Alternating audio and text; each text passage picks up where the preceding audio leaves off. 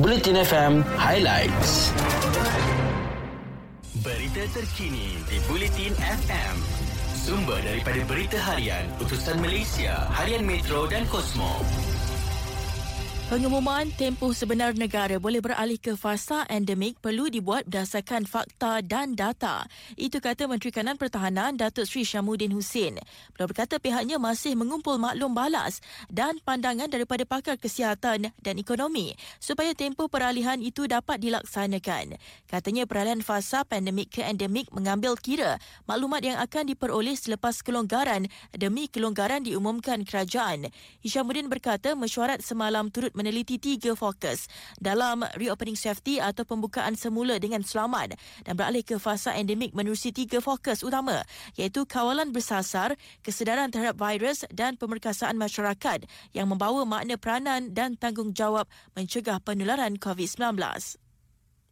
Seterusnya, Kira-kira 100 ribu pekerja Malaysia terkandas di Singapura dan tidak pernah pulang ke tanah air sejak pelaksanaan Perintah Kawalan Pergerakan pada 18 Mac 2020.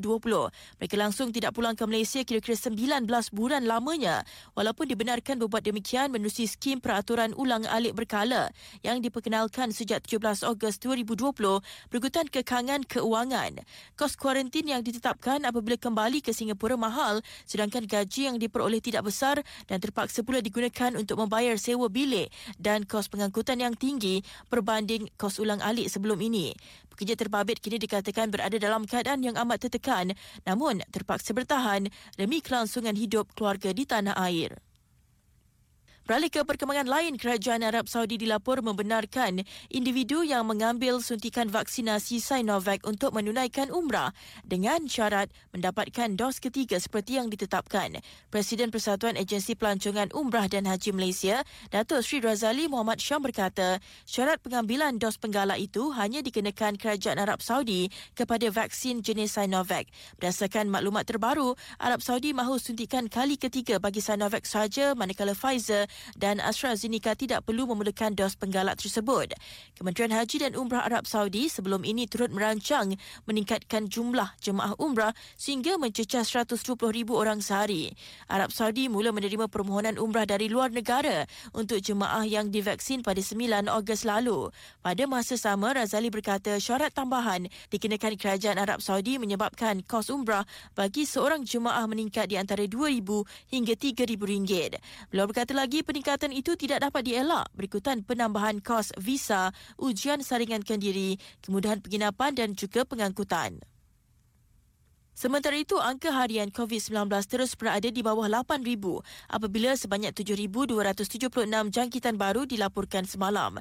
Bagaimanapun, ia mencatat sedikit kenaikan berbanding 6,709 kes baru yang direkodkan kemarin. Ketua Pengarah Kesihatan Tan Sri Dr. Hisham Abdullah berkata, perkembangan itu membawa kepada jumlah keseluruhan 2,353,579 kes COVID-19 di Malaysia setakat ini. Beliau memaklumkan kes baru terbabit adalah dari daripada 156,567 ujian pengesanan COVID-19 yang dilakukan dengan kadar positif sebanyak 4.65% iaitu memenuhi kadar 5% ditetapkan Pertubuhan Kesihatan Sedunia. Sebanyak 7,126 kes baru tersebut adalah kategori 1 dan 2 manakala 150 lagi ataupun 2.1% kategori 3 hingga 5. Seterusnya Dr. Nisham berkata 14 kluster baru dilaporkan semalam meliputi 6 kluster di tempat kerja, komuniti sebanyak lima kluster, institusi pendidikan sebanyak dua kluster dan kumpulan berisiko tinggi satu kluster membabitkan 266 individu dijangkiti setakat ini. Sebelum sukan, Singapura dan Jepun mempunyai pasport paling berkuasa di dunia mengikut maklumat terkini Indeks Global Firma Penasihat Kewarganegaraan. Firma yang berpekalan di London tersebut menyenaraikan mengikut kedudukan kuasa pasport setiap negara berdasarkan bilangan destinasi yang boleh dikunjungi pemegangnya tanpa permohonan awal visa. Hasil pengamatan indeks berkenaan minggu lalu, pemegang pasport kedua-dua negara itu boleh mengembara tanpa permohonan awal visa ke 192 destinasi. Kedudukan itu berbeza berbanding April lalu di mana Jepun mengatasi Singapura dari segi pasport paling berkuasa. Berita Sukan di Bulletin FM. Persekutuan Angkat Berat Malaysia ataupun PABM mahu mengubah nasib dan imej sukan tersebut selepas dihimpit kontroversi doping berlanjutan. Selepas membubarkan pasukan kebangsaan baru-baru ini, ia mengorak langkah pertama dalam proses kembali membangun. Badan Induk Berkenaan kini dijadual menganjurkan kejohanan kebangsaan yang juga bakal menjadi platform pemilihan bagi pasukan kebangsaan yang baru di Kuala Lumpur dari 16 hingga 18 Oktober ini. Pertandingan pemilihan tersebut terbuka kepada seluruh atlet negeri yang memenuhi kriteria angkatan minimum dalam mana-mana kategori berat. Atlet yang sebelum ini menjadi sebahagian pasukan kebangsaan turut dibenarkan bertanding sekiranya memenuhi standard kelayakan memandangkan PABM tidak mahu menutup pintu kepada barisan atlet muda berpotensi. Setiausaha kehormat PABM Wan Muhammad Hafiz Wan Izzuanatar berkata pihaknya menjangkakan senarai akhir skuad kebangsaan akan dapat diputuskan sebelum hujung bulan ini.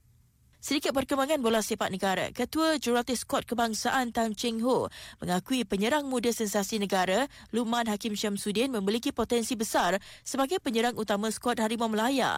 Bekas pengendali kedah itu berkata penilaian itu bukan berdasarkan aksi Luman ketika perlawanan persahabatan dengan Uzbekistan sahaja. Sebaliknya dilihat secara keseluruhan termasuk prestasi pemain tersebut bersama skuad bawah umur negara. Cheng Ho menyenaraikan Lukman dalam kesebelasan utama buat kali pertama ketika berdepan Uzbekistan Sabtu lalu yang menyaksikan skuad Harimau Melaya tewas 1-5. Dan itu sekian berita terkini. Hari penentuan untuk juara usahawan Bulletin FM menangi RM25,000 dan slot iklan radio bernilai RM175,000 semakin hampir. Bersama Elis Kanda, Hawa Rizwana dan Datuk Seri Johari Gani, seorang strategis pemulih korporat yang akan mengumumkan juara usahawan Bulletin FM. Dengarkan kemuncak usahawan Bulletin FM Jumaat ini pada jam 8 pagi. Ikuti berita-berita terkini di Bulletin FM.